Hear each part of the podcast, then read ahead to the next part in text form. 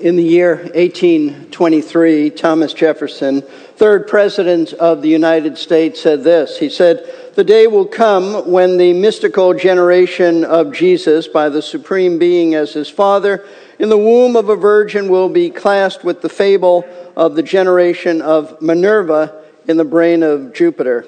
Uh, perhaps you can explain what that means to me sometime, but uh, I think what he meant by these very strange sounding words is that he believed that the virgin birth of Jesus Christ was simply a myth, a fabricated story that he believed one day would be classified with all the other myths and legends of the world. Well, Thomas Jefferson was absolutely wrong. The virgin birth of Jesus Christ is not a myth. It's absolutely true. It is still believed by those who hold to the teaching of the Bible. But as wrong as Jefferson was, what his comments tell us, folks, is that Christ's virgin birth is one of, one of those biblical doctrines that just arouses strong opposition. You see, although the story of Christmas is known all over the world, the doctrine of Christ's virgin birth, which is really the point of Christmas, has been attacked and maligned as much as any other doctrine in Scripture. And those who oppose this doctrine often do so by going to great lengths to try to explain it away. So, how do they do that? Well, one approach, and there are many different approaches, but one approach is just to dismiss the biblical account of the virgin birth by denying the authority of Scripture. You see, if you don't accept the Bible as God's inerrant, inspired, authoritative word, then it really doesn't matter what the Bible teaches, even if it clearly presents the doctrine of the virgin birth. A second approach of those who oppose this doctrine is to try to explain why the Bible includes the accounts of Christ's virgin birth if, in fact, this never happened. And the way they often explain this is by accusing the early Christians, the first Christians, of inventing the doctrine of the virgin birth of Christ decades after his death. Now, why would anyone do this? Why would they say this? After all, why would anyone come up with such a teaching if they knew decades later that it just wasn't true? Well, those who are opposed to the doctrine, the teaching of Christ's virgin birth, they have their reasons for holding to such a view. Here's how one group, calling itself, calling at least its website, religioustolerance.org, explains the rise of belief in Christ's virgin birth. This is a very popular view. Here's what they write. Sometime between 70 and 90 AD, a myth of the virgin birth was invented, probably to strengthen the authority of Christ's teachings by claiming that his birth was miraculous. It was a time of great change as the Roman army had demolished Jerusalem and its temple and scattered many of the Jews throughout the Roman Empire. There, they would come in contact with many stories of virgin births of various politicians and deities from pagan religions.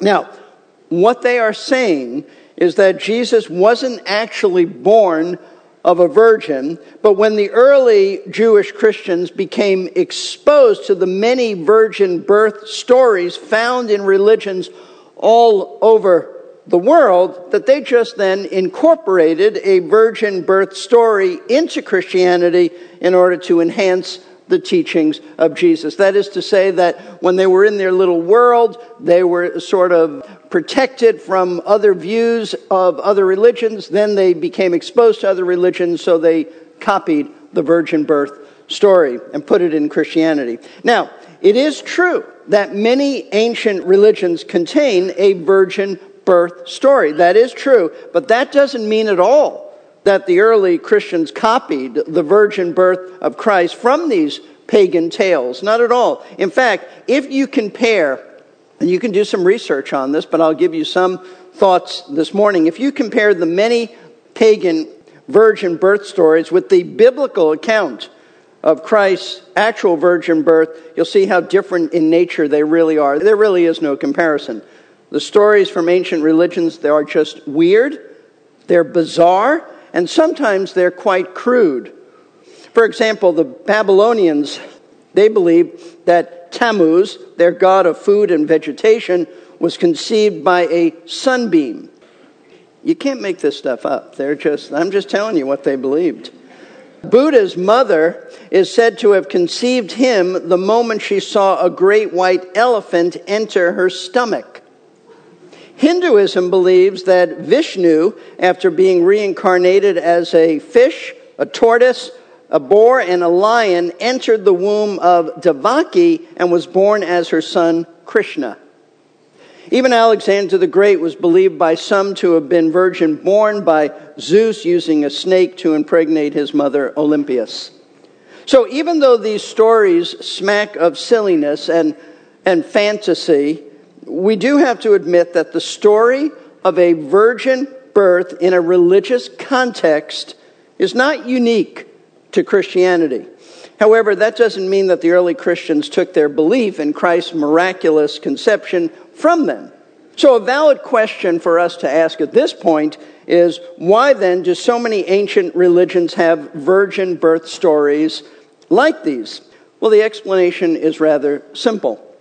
In anticipation of the virgin birth of Christ, Satan, the deceiver, the liar, Satan created these fanciful ancient myths through false religions to make the birth of Christ appear to be legendary and rather common.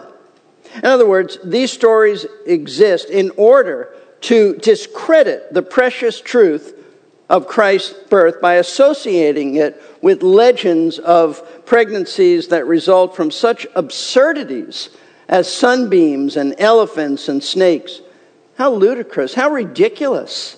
The biblical story of Christ's conception and birth doesn't remotely resemble the virgin birth theories of pagan religions. Those theories are often presented with immoral and repulsive characters, gods who are inflamed by lust that led to rapes and adulteries. Here's how one Bible teacher put it after explaining the immorality associated with one of these pagan virgin tales. He wrote this He said, Can anyone in his right mind believe that the clean and beautiful story of Christ's virgin birth was derived from or even suggested by anything as filthy as this silly tale. Now, what we've seen so far then is that inspired by Satan, there are many who go to great lengths to reject Christ's virgin birth. But why? Why put so much effort into denying this one doctrine taught in Scripture? Listen closely. The reason why the virgin birth is always under fierce attack is because the virgin birth of Jesus Christ is one of the foundational doctrines of Christianity. It is an essential truth of the faith. It is a non negotiable truth. We don't budge on this. We don't give an inch on this. You see, without the virgin birth, there is no Christianity. There is no Christmas. There is no glorious truth about Christ coming to save us from our sins. Without the virgin birth, the cross of Jesus Christ is absolutely meaningless. And that's because the virgin birth of Christ establishes the fact, the truth, that Jesus is both human and divine. That he's the eternal, infinite God who became man so he could eternally and infinitely atone for the sins of his people. If you remove the supernatural conception and birth by a virgin, then you have destroyed the message of the gospel. And that's why this precious doctrine has been so attacked and so maligned over the years. Because ultimately, the source, as I said, of all these attacks, all these absurd theories, is the devil, is Satan, the father of all lies. His goal is to undermine, to demean, and to discredit the truth of the gospel. And those who hate Christ, those who hate the truth of his deity, they're drawn. They love these theories. They're drawn to these theories in order to try to justify and support their unbelief and rejection of him. It makes them feel good about their unbelief. It gives them in their own mind some justification for rejecting Christ. And what's so fascinating about all this unbelief is that some of the most ardent critics of the virgin birth are actually unsaved religious leaders. But that shouldn't really surprise us because Satan so often propagates error through false teaching and false teachers. This was true in our Lord's day, and it is true today. The Bible says that the devil disguises himself as an angel of light, and that's why the overwhelming majority of the Jewish religious leaders at the time of Jesus were so opposed to him. For example, we read in John chapter 5 verse 18 how these men, these religious authorities, were so hostile to Christ's claim that he was God, so hostile they tried to kill him for it. In John 5:18 we read, "For this cause therefore the Jews," and when and when John says Jews, he's not talking about the common man on the street, he's talking about the Jewish religious leaders. For this cause therefore the Jews were seeking all the more to kill him because he not only was breaking the Sabbath, let me stop there and say he never broke the Sabbath. He broke their oral traditions of the Sabbath, not biblically. He never broke the Sabbath, but it was their perceived breaking of the Sabbath, but also calling God his own Father, making himself equal with God. They wanted to kill him because he made himself equal with God. His enemies understood what he was claiming. Again, in John chapter 10, verses 31 through 33, we read this. The Jews, again meaning the Jewish religious leaders, picked up stones again to stone him. Jesus answered them, I showed you many good works from the Father. For which of them are you stoning me? The Jews answered him, For a good work we don't stone you, but for blasphemy, because you, being a man, make yourself out to be God. They got it. They understood it. They didn't believe it, but they understood what he was claiming. In addition to these protests against his claims of deity, there were certainly wicked accusations and insinuations leveled by the Jewish authorities of his day against the legitimacy of his birth. John 8:41 in that verse they said to Jesus and then he responded, You are doing the deeds of your father. They said to him, We were not born of fornication. We have one father, God. It appears that these people were charging Jesus with being the illegitimate son of Mary. They knew the story that Joseph was not his biological father, and so they were accusing him of being the product of a union between Mary and a man who was not her husband, perhaps a Roman soldier stationed in the Galilee area or maybe even a neighbor. Now, folks, these are just some of the major attacks that Jesus was forced to endure during his earthly ministry. And this targeted attack against the legitimacy of his virgin birth just has not gone away even to this day. It still is a very popular view held by some people today, especially religious leaders who try to explain away Christ's miraculous birth and his deity. In fact, a few years ago, a poll was taken of over 7,000 ministers from various liberal Protestant denominations about their religious beliefs. And the results of this poll reveal it's just astounding that 34% of American Baptists, that's a denomination, American Baptist clergy, 44% of Episcopalian clergy, 49% of USA Presbyterian clergy, and 60% of Methodist ministers reject the doctrine of Christ's virgin birth. Just to give you a sampling of their blatant unbelief, here's a quote from a man by the name of John Shelby Spong, who for many years was the Episcopal bishop of Newark, New Jersey. He died only this last year. He said these words concerning the virgin birth of Christ. In time, the virgin birth account will join Adam and Eve, and the story of the cosmic ascension is clearly recognized mythological elements in our faith tradition, whose purpose was not to describe a literal event, but to capture the transcendent dimension of God in the earthbound words and concepts of first century human beings. Again, um, mumbo jumbo and hard to understand, but I don't know exactly what he's talking about. However, you get the gist of it that he did not believe that the virgin birth of Jesus Christ should be taken literally. Now, sadly, sadly, since he has died, he now knows the truth, but it's too late for him. So we live in a world where many people, even prominent religious leaders, vehemently, vehemently opposed the virgin birth of Christ.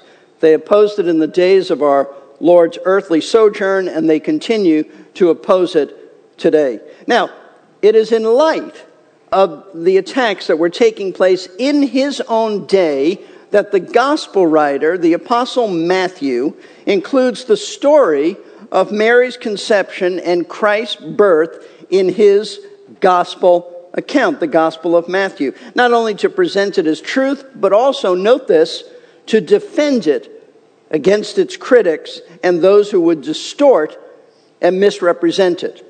You see, there's a significant apologetic tone. What does that mean? It means a tone of defense in Matthew's gospel.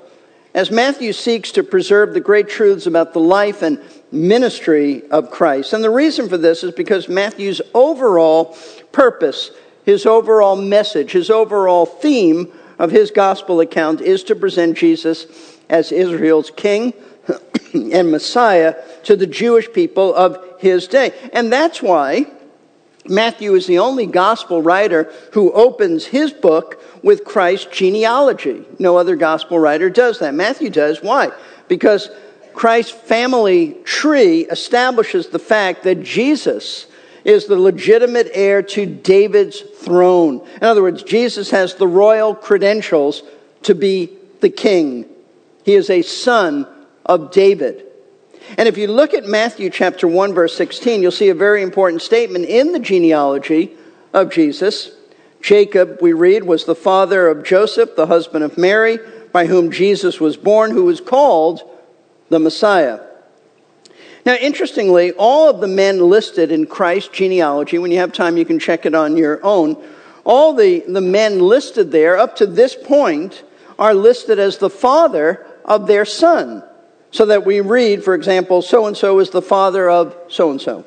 But that's not the way that Matthew words verse 16. He deviates from that, the pattern. He says that Joseph was the husband of Mary rather than the father of Jesus. And by wording it this way, Matthew is implying that Jesus was born of a virgin and is therefore deity.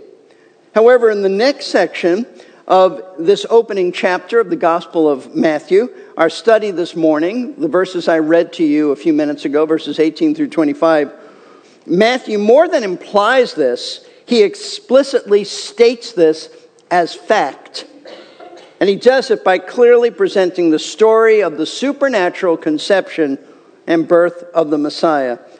This is the Christmas story according to Matthew. And he tells it in a way that not only conveys it as truth, but also defends it against its critics. He accomplishes these two goals, both presenting and defending the virgin birth of Christ, by giving us four reasons for believing in the virgin birth of Jesus. So, in light of all the opposition to the virgin birth, why should you and I believe it? Why is it important to believe it? Well, Matthew tells us why we should believe it and why it's so important to believe. See, not only do these verses about the virgin birth, not only should they strengthen and affirm your faith, but they also do, should define for you what you actually believe, what exactly the Bible teaches about Christ and his birth. And in doing so, these verses help us to know how to respond to those who challenge us, to those who question the truth about Christianity and the gospel. So they help to define our faith they also help to defend our faith. So, the first reason that Matthew gives for believing in the virgin birth of Jesus Christ, if you're taking notes, and I always encourage you to do that, you should write this down. The first reason is the miracle of Mary's pregnancy. The miracle of Mary's pregnancy. Verse 18, we read this. Now, the birth of Jesus Christ was as follows. When his mother Mary had been betrothed to Joseph, before they came together, she was found to be with child by the Holy Spirit. Now, having already listed Christ's earthly family background in his genealogy, Matthew now tells us how the Messiah actually came into the world. And he does this by immediately telling us that his conception was miraculous and it was supernatural and it was unlike any other conception ever because Mary, his mother, was pregnant with him, even though she and her husband Joseph had never had physical relations. In other words, she was still a virgin, and yet she was with a child in her womb. Now, who were Mary and Joseph? Some of you, I'm sure, know about this. Others, this might be new to you. Well, the Bible really gives us very little information about Mary and Joseph. We know that Mary was a young Jewish girl. She was a descendant of King David. Very likely she grew up in the village of Nazareth. According to John chapter 19 verse 25, she had a sister, might surprise you to know this, a sister also named Mary. It sounds strange to us, but it was not an uncommon practice in those days to name several children with the same first name. We also know that she had a relative, probably a cousin of hers, by the name of Elizabeth, who was to become the mother of John the Baptist. Now, from Luke's account of the angel Gabriel announcing to Mary that she was chosen to be the mother of the Messiah, we get a very positive picture of Mary. And by the way, her name would not have been known as Mary in those days. It would have been Miriam. That would have been the English translation of her Hebrew name. So closer to call her Miriam than Mary, but we'll call her Mary. We get a very positive picture of Mary as a godly young woman who believed the word of God and was in submission to it because in response to what Gabriel told her, she said, May it be done to me according to your word. That is her submission. We also see in her response to all of this her deep humility, her reverence, her worship as she exalts the Lord in what is commonly known as the Magnificat. Mary magnifies the Lord. Mary's Magnificat. Now, concerning Joseph, we know even less about him than we do about Mary. We know that he was a carpenter. In terms of character, we're told in Matthew 119 that he was a righteous man, meaning what? Meaning that he was a genuine believer who wanted to honor God with his obedience to the word of God. We assume that Joseph died before Jesus even began his ministry at about age 30 because there is no mention of Joseph during these years. And while on the cross, you'll recall Jesus turned to the apostle John and requested that he take care of his mother Mary. That would seem to indicate that Joseph wasn't around to take care of her. But even though we don't know a great deal about Mary or Joseph, what we do know about them leads us to conclude that they were both sincere believers with hearts that were devoted to God. And I might add, they were not very old when they were married. You see, in those days, Jewish girls were often married as young as, yes, 12 or 13. Boys were usually a little older than that, but regardless of their youthful age and their inexperience, God chose them as the special couple that Jesus would be born to and raised by. And the way that Matthew explains this is by informing us that prior to living together and engaging in physical intimacy, Mary and Joseph, he says, were betrothed to each other. Now, betrothed should not be confused with our modern day system and custom of engagement. Betrothal in ancient Israel was more than an engagement. It was considered, note this, a legally binding marriage that required divorce if it was to be broken. It was not engagement. And there were two stages in the betrothal period, sometimes called the espousal period. First, the parents of the bride and groom agreed on this marriage. In other words, it was an arranged marriage. And then a contract was drawn up involving a price that was to be paid to the bride's father as a dowry or a bride price. This was done to help offset the expenses of the wedding. And I say, not a bad custom for fathers with daughters. Not a bad custom at all. Now, once this price was paid, the contract was then sealed and the couple was considered legally married to each other. In fact, they were called husband and wife. But at that point, they did not live together as husband and wife. You see, as an officially betrothed couple, they then entered into a second stage of this arrangement, which involved living separately with their respective parents for about a year. And the purpose of the separation was that it served as a time of testing for the moral purity of the bride. Now, why there was no morality type test for the groom, I just don't know. But if the bride was found during the betrothal time to be pregnant, then the marriage could be legally broken by divorce.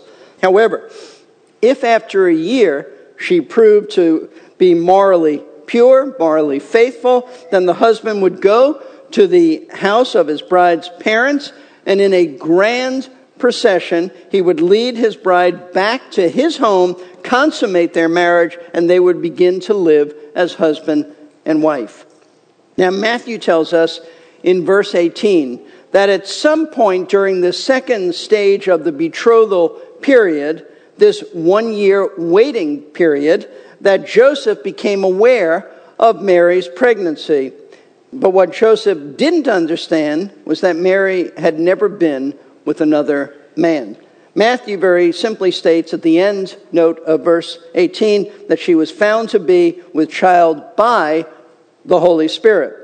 Now, this is a tremendously important statement because without going into any details, Matthew reveals that Christ's conception was the supernatural work of the Holy Spirit. No man had been involved. In other words, Mary kept her virginity, and yet she became pregnant by the miraculous work of God, the Holy Spirit.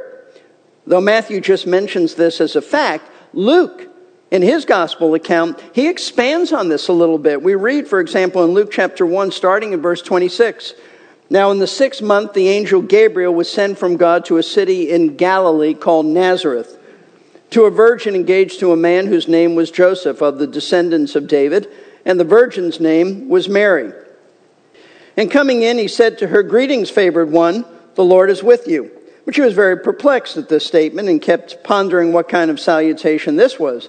The angel said to her, Do not be afraid, Mary, for you have found favor with God. And behold, you'll conceive in your womb and bear a son, and you shall call his name Jesus. He'll be great, and he'll be called the Son of the Most High, and the Lord will give him the throne of his father David and he'll reign over the house of Jacob forever, and his kingdom will have no end. Mary said to the angel, How can this be since I'm a virgin? The angel answered and said to her, Now note this, the Holy Spirit will come upon you, and the power of the Most High will overshadow you, and for that reason the Holy Child shall be called the Son of God. And behold, even your relative Elizabeth has also conceived a son in her old age and she who was called barren is now in, in her sixth month. For nothing will be impossible with God. And Mary said, Behold, the bondslave of the Lord, may it be done to me according to your word. And the angel then departed from her. Now, obviously, the conception of Jesus by the Holy Spirit is a great mystery that none of us understands. And one we're just not even capable of fully grasping this. However, by using the word overshadow, that's the word that the Spirit of God inspired Luke to use.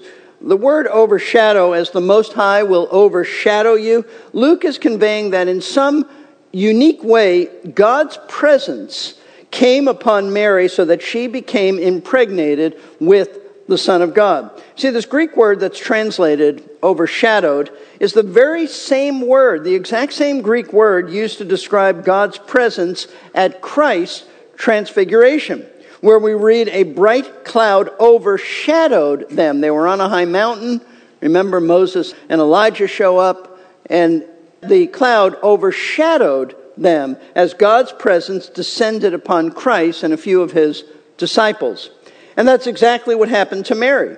God's presence descended upon her, not in a sexual way. What is described here is not some sexual mating with divinity, as, as is characteristic in all pagan religions with crude and lustful virgin myths, but rather, his presence miraculously brought about the physical conception of Jesus so that Mary was pregnant while still being a virgin. It is a mystery. It is something that we cannot understand. Now, folks, the point, though, of Matthew's rather reserved way of stating that Mary was pregnant by the work of the Holy Spirit is to tell us that this was a miracle of God. And in doing it this way, God chose to change, to change the course of the laws of nature, the very laws that He established. He changed them. Now, you don't need to understand how God did this. But as the angel Gabriel told Mary, you just need to believe that nothing is impossible with God. See, here's the heart of the matter. Those who reject the virgin conception and then the birth of Christ, they reject the fact that God is sovereign and all powerful. That's really the bottom line. So that he can do anything he chooses to do. Therefore, the real issue, the bottom line issue, it isn't the virgin birth. The issue is who is God? Who is God? To reject the miracle is to reject that God is God. That's the issue. And therefore, being God, he can do whatever he chooses to do without having to explain to us how he does it and without any limitations. He's God. Now, in the case of Mary, God sovereignly chose to impregnate her by supernaturally overshadowing her without using seed from a man. And listen, Mary is the only woman in all of history who had a seed within her that did not come from a man. In this way, Jesus was both the eternal God as well as man, and therefore he could make a substitutionary sacrifice of eternal value for the sins of his people. However, Joseph, Mary's betrothed husband, at this point he knows nothing about this supernatural work of God this overshadowing of the, the Most High that impregnated Mary. Apparently, Mary never told him about the angel's announcement and God's special visitation upon her. It's not that Mary tried to conceal this from Joseph. Remember, as Luke tells us, for the past three months she's been away. She's been with her relative Elizabeth, who is pregnant at that time with John the Baptist. But now Mary has returned to Nazareth and it becomes known to others, including Joseph, that she's pregnant. So imagine the heartache of this poor man. Imagine the heartache of poor Joseph. He knows that he didn't make her pregnant, and he reacts the way any of us would have. He assumes the worst that she's been unfaithful to him, and so he decides he's going to end this relationship and divorce Mary. And it's at this part of the unfolding drama of Christ's birth that we see a second reason that Matthew gives for believing in the virgin birth of Jesus. The first reason is the miracle of Mary's pregnancy, but now the second reason is the message of the angel to Joseph. Verse 19. And Joseph, her husband, being a righteous man and not wanting to disgrace her, planned to send her away secretly. Now, when Joseph found out about Mary being pregnant, he had a tough decision to make. Since he was a righteous man, he believed then that to continue with this marriage would be to condone, to approve of Mary's assumed adultery and the breaking of her marriage vow.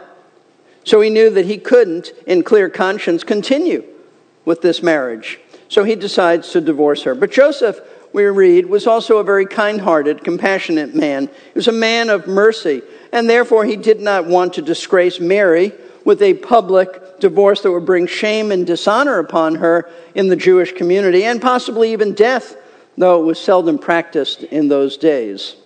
So, out of concern for Mary's reputation, Joseph decides that he's going to do something that is permitted by the Mosaic law. He would divorce her quietly by handing her a bill of divorcement in the presence of two or three witnesses, sort of like a settlement that's out of court. But before he could carry out this plan, God intervened by sending an angel to give him a message in a dream while he slept. And so we read in verse 20. But when he had considered this, behold, an angel of the Lord appeared to him in a dream, saying, Joseph, son of David, do not be afraid to take Mary as your wife, for the child who has been conceived in her is of the Holy Spirit.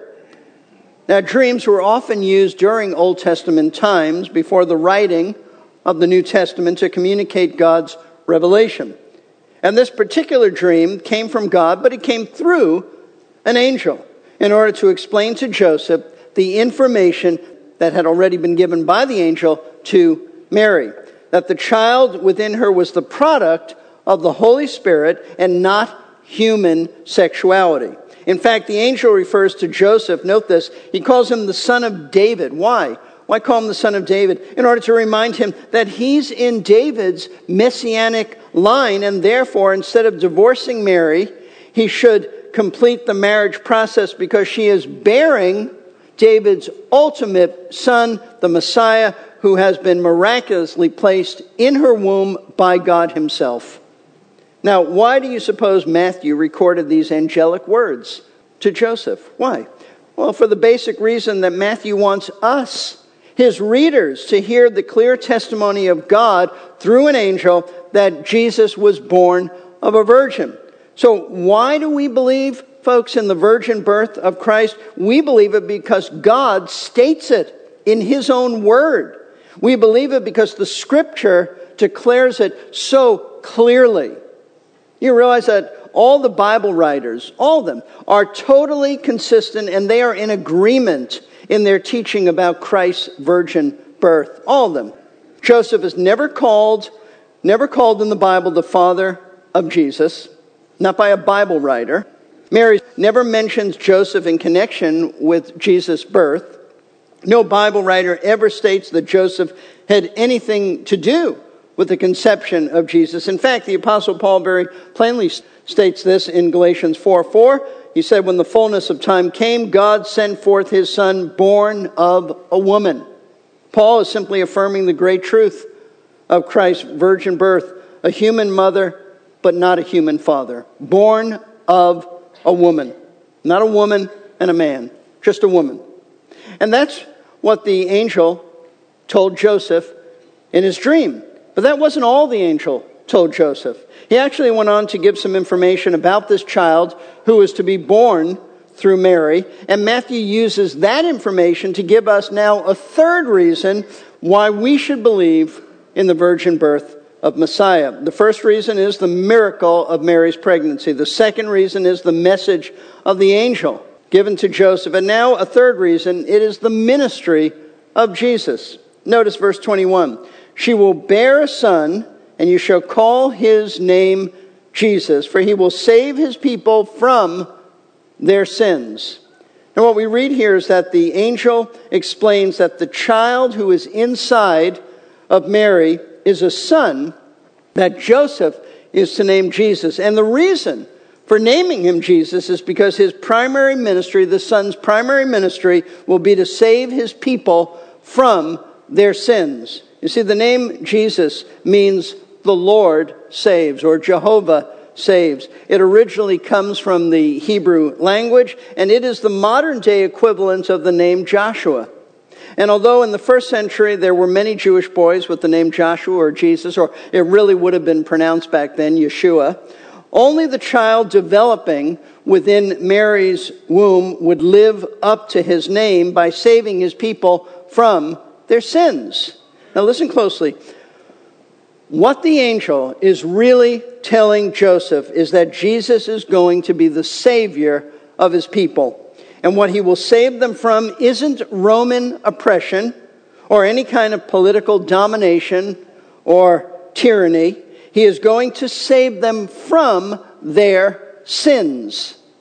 And here's the point the reason that Jesus Christ can save us from our sin is because he is born of a virgin, meaning that he is both the eternal God as well as human man. You see, the virgin birth of Christ, it isn't a minor theological issue, it is an essential doctrine of Christianity because it means that Jesus, being God and fully human, he is the only one qualified to pay the ransom, the redemption for our sins. And the reason for this is because being God, his sacrifice is infinite, eternal in nature. And therefore, he can make an infinite, eternal atonement for his people. It never ends. After a million years, God isn't kicking you out of glory saying, That's it. Christ's atonement was only up to this point. It is infinite, forever. And being human, he was capable of a real death as our substitute sin bearer because God as spirit could not die. God as man could, and he did. So why do we believe in the virgin birth? Because of the miracle of Mary's pregnancy, because of the message of the angel to Joseph, because of the ministry of Jesus to save his people. There's a fourth and final reason that Matthew gives for believing in the virgin birth of Messiah, it's because of the messianic prophecy of Scripture. Verses 22 through 23. Now, all of this, all of this took place to fulfill what was spoken by the Lord through the prophet. Behold, the virgin shall be with child and shall bear a son, and they'll, they shall call his name Emmanuel, which translated means God with us. Now, with these words, the Apostle Matthew explains that the virgin birth of Jesus is the fulfillment of messianic prophecy made long ago in the Old Testament, about 700 years before the birth of Jesus. The prophet Isaiah predicted that a virgin would bear a son and call his name Emmanuel, which means God with us, because that's exactly what this son would be. He would be God living as a man amongst his people. Now, this doesn't mean that Emmanuel will be Christ's first name, but rather it would be his description. He would be God who would be born as human flesh in order to dwell, or if you like, to tabernacle, to tent among us. Now, over the years, there's been much debate among scholars concerning the Old Testament Hebrew word that is translated virgin. And the debate centers around whether this word refers to a virgin or to simply a young woman of marriageable age. Well, there's really no question that this word was used in the Old Testament to refer to young women who were virgins. And that's exactly how Matthew understood the prophet Isaiah to be using this word in his prophecy about the birth of Messiah. And I say that because when Matthew wrote about the fulfillment of this prophecy, and he wrote in Greek, he used a Greek word that almost always means virgin. That's what he meant. That's what the Spirit of God meant, a virgin. Now, cutting through all the linguistic issues surrounding this word virgin, the point that Matthew is making is that the virgin birth of Christ wasn't something that should have caught the Jewish people off guard. Shouldn't have caught them by surprise because Isaiah predicted it would happen this way. 700 years earlier. They've had this prophecy for 700 years. Listen, this virgin birth of our Savior, it was not invented by Matthew. It wasn't invented by the early church. It wasn't invented by the first Jewish Christians who wanted to twist the Bible to enhance the teaching of Jesus and make it look more authoritative. No, God promised long ago that He would dwell with His people as He came to live among them as a man. And that's exactly what happened.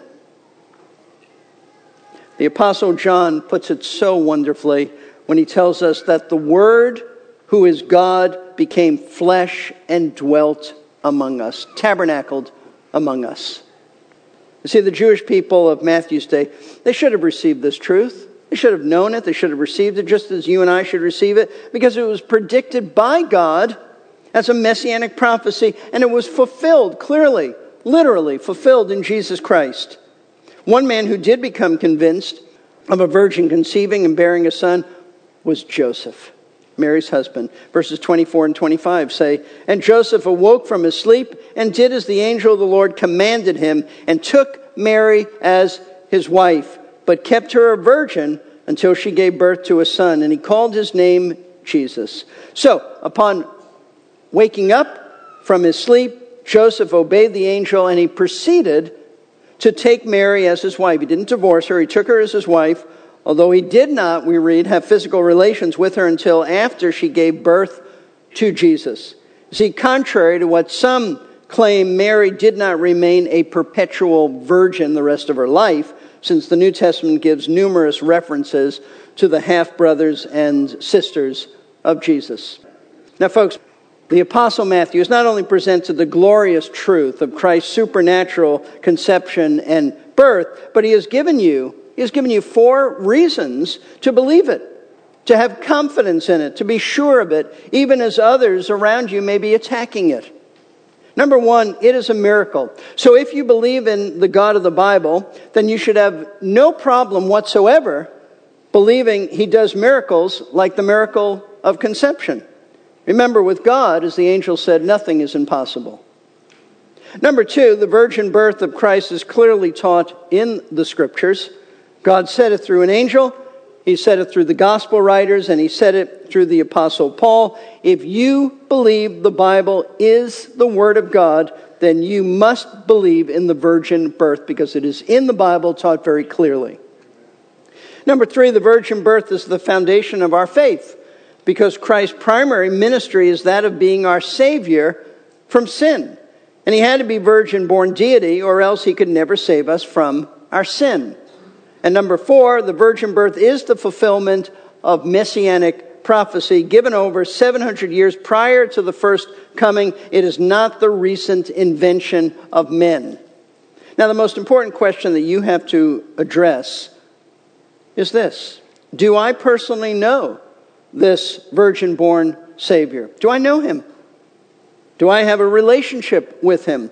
Is he my personal Savior? Well, he can be. He can be your Savior from sin if you'll just turn from your sin and turn to Christ and trust Him. Trust His death on the cross as the sole basis for your salvation. Not Christ and church, not Christ and baptism, not Christ and confession, not Christ and good deeds. It is Christ alone or it is not Christ at all. So I urge you, the best thing that could ever happen to you today, Christmas Day, is to Take Christ as your Savior. Trust Him. I urge you to do that. Let's pray together. Father, we indeed are so thankful that you included this passage of Scripture in your word. It is so clear, it is so meaningful. And Lord, we don't have to understand how you did this, but we do need to believe it. And we do believe it because with you nothing is impossible. I thank you, Lord, for this miracle this supernatural work that you did in Mary's body to bring about the birth of Messiah. And I pray for any here who may not know the Messiah, who may not know Jesus as their own personal Savior, that your word today would be used to bring them to salvation, that it is the way by which they come to faith. Faith comes by hearing, hearing by the word of God. And I pray, Lord, for those of us who know you, I pray these truths would strengthen our faith would help us to believe these truths deeper and be more convinced than ever before. And help us, Lord, when the time comes to give an answer to those who challenge our faith and question it, to pull from our minds that which the Holy Spirit has put there from this morning of these truths that you would bring forth to answer accusations. So, Lord, we thank you for the truth. We thank you for Christ. We pray that you'll give us all a very special, wonderful Christmas day. This we pray in Christ's name. Amen.